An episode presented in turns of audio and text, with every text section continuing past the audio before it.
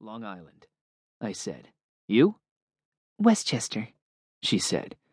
Really? What part? Ever heard of Hartsdale? Sure, I said. I went to school with a couple of guys from around there. You know Mike Goldberg?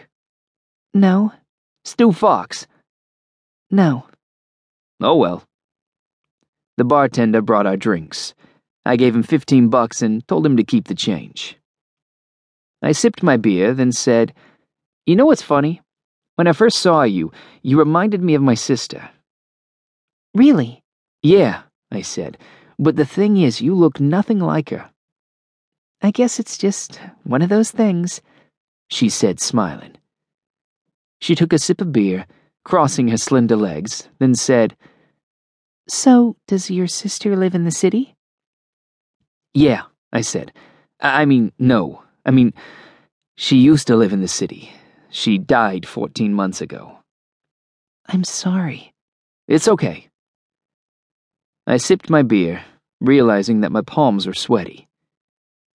You know what I think? She said.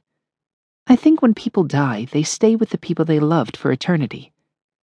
You mean like ghosts? Or spirits, or just an energy. I don't believe there's any such thing as dying.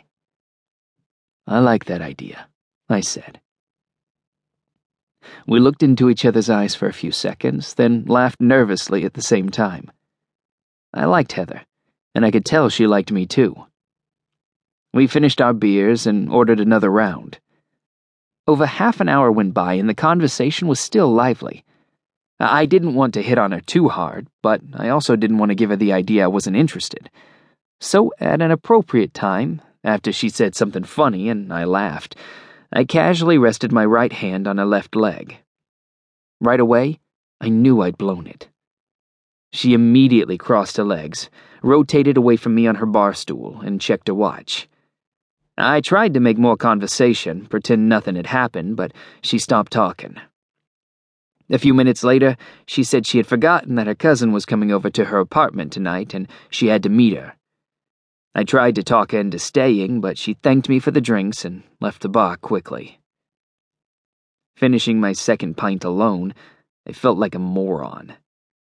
A nice girl like Heather probably dated guys ten times before sleeping with them, and I had started pawing at her like a horny teenager.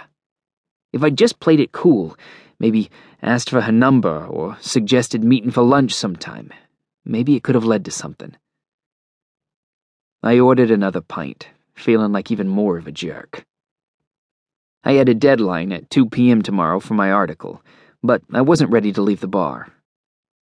As I was nursing my third Guinness, the drunk looking guy with long, stringy brown hair who had sat on Heather's vacated bar stool stuck out his big sweaty hand and said, Eddie, Eddie Lomac.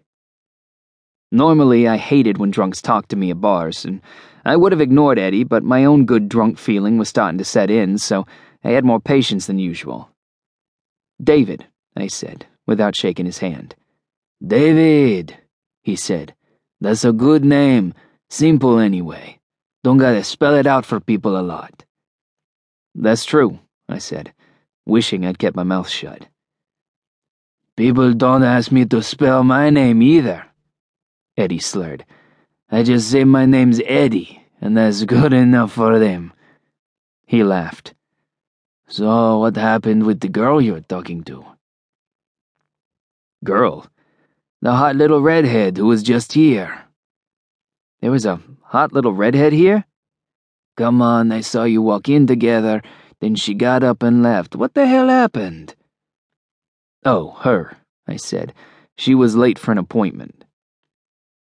Eddie gave me a long, drunken stare, his eyes looking like they weren't firm in their sockets, and then he said, Late for an appointment, my ass. She ran out on you, didn't she? Let's just say there was no love connection, I said. Eddie laughed, more than necessary. I shifted my stool away from him to avoid being hit by saliva, and then I looked at my half full pint, deciding I'd leave as soon as it was gone. Who needs her? Eddie said when he was through laughing. You can do better than that, my man. Hey, you want to see a picture of my girlfriend? Eddie leaned back.